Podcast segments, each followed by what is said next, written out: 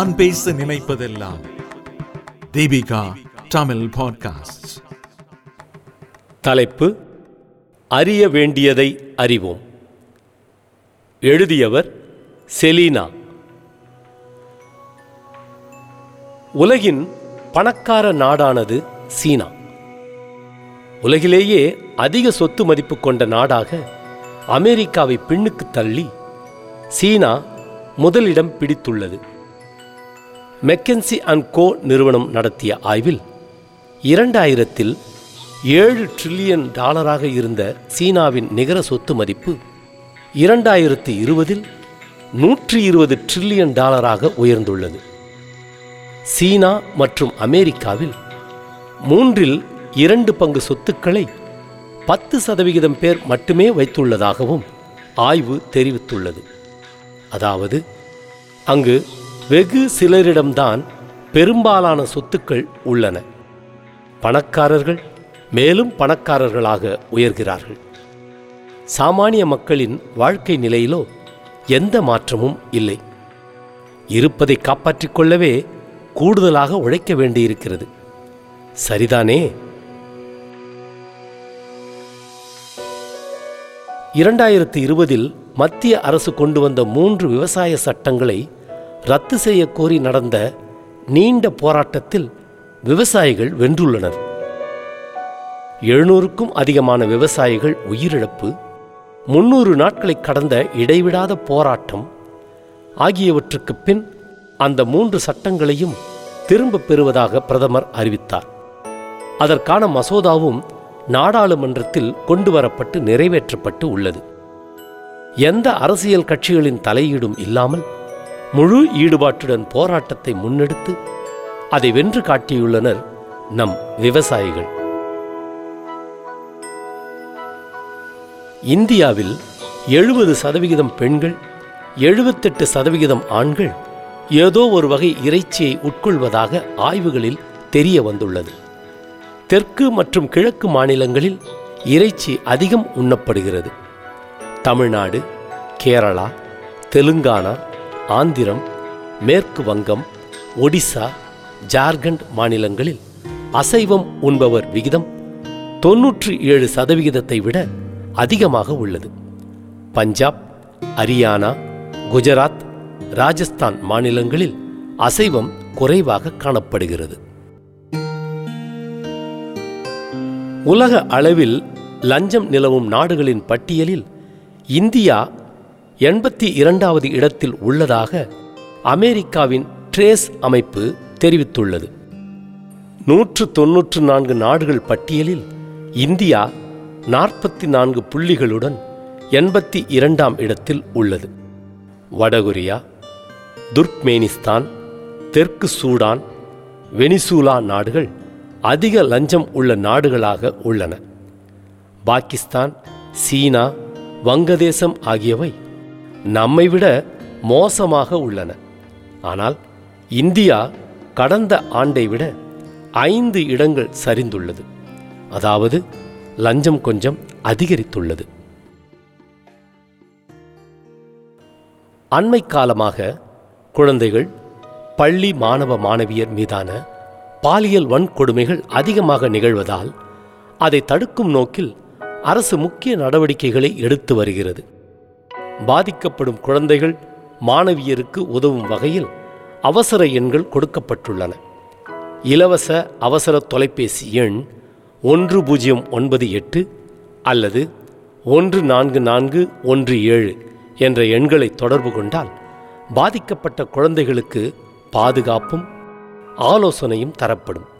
அவர்களின் ரகசியம் பாதுகாக்கப்படும். மேலும் சென்னை மாவட்டத்தில் புகார் தர அதிகாரியுடன் பேச விரும்பினால் ஒன்பது ஒன்பது நான்கு பூஜ்ஜியம் ஆறு மூன்று ஒன்று பூஜ்ஜியம் ஒன்பது எட்டு என்ற எண்ணுக்கு வாட்ஸ்அப்பில் ஹாய் சொன்னால் போதுமானது. அவர்களே உங்களை தொடர்பு கொண்டு உதவுவார்கள். ஹரியானா மாநிலம் குர்கானில் பொது இடங்களில் முஸ்லிம்கள் தொழுகையில் ஈடுபடுவதற்கு சில அமைப்புகள் எதிர்ப்பு தெரிவித்து வந்ததால் அவர்கள் தொழுகையில் ஈடுபடுவதில் சிரமம் ஏற்பட்டது.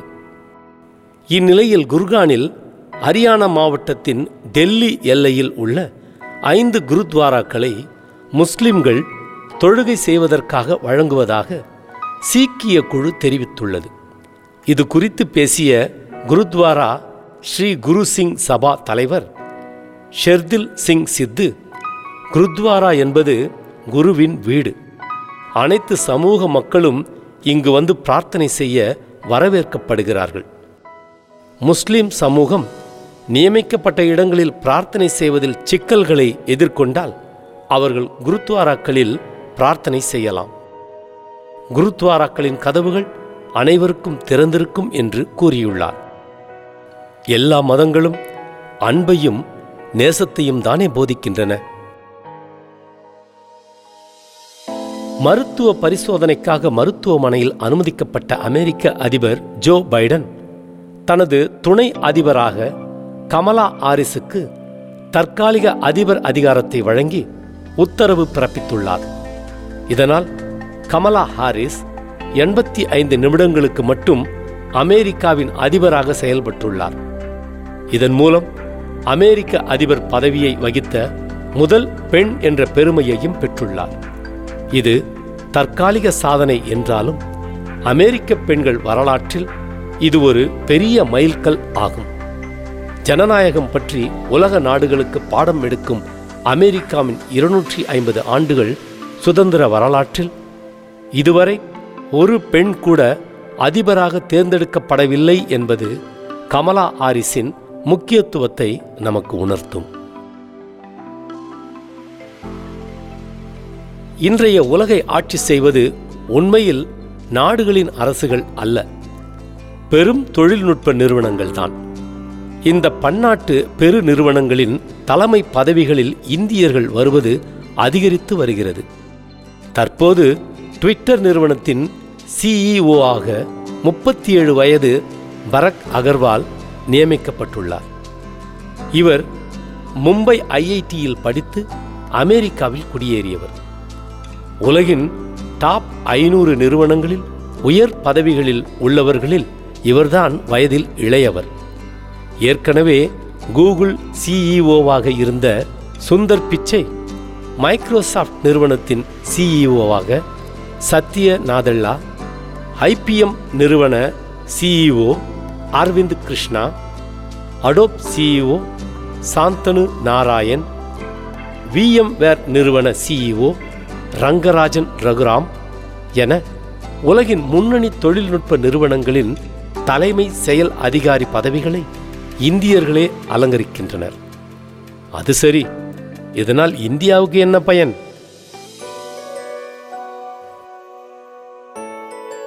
பூமியின் தென் துருவமான அண்டார்டிகா பனிகண்டத்தில் ஏர்பஸ் ஏ முன்னூற்றி நாற்பது வகை பெரிய விமானம் ஒன்று தரையில் இறங்கி சாதனை படைத்துள்ளது.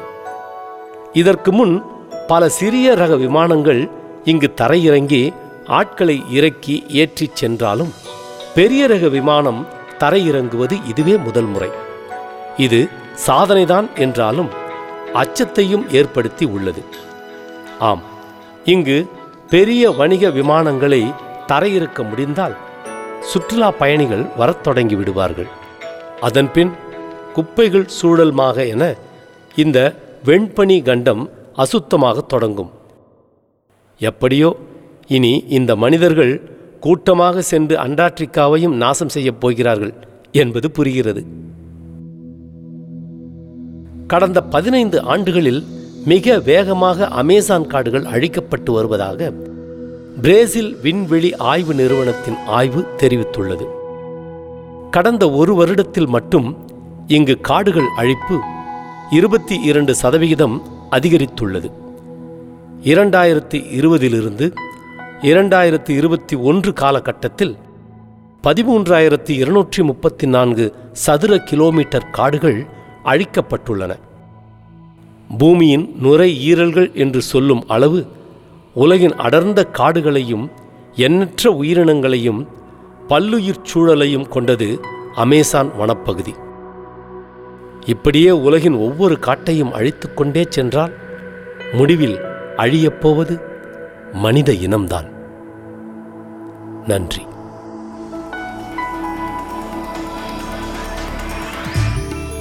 இந்த வலையொலியை தயாரித்து வழங்குவது தீபிகா ஊடக மையம் இணைந்து வழங்குவது அரும்பு பதிப்பகம் மற்றும் தொன்போஸ்கோ கல்லூரி சென்னை. குரல் வடிவம் ஏடி சாண்டோ. ஒலி வடிவமைப்பு வின்ஸ்டன். மீண்டும் மீண்டும் கேட்கத் தூண்டும். நான் பேச நினைப்பதெல்லாம் தீபிகா தமிழ் பாட்காஸ்ட். வாரம் இருமுறை சந்திப்போம். சிந்திக்க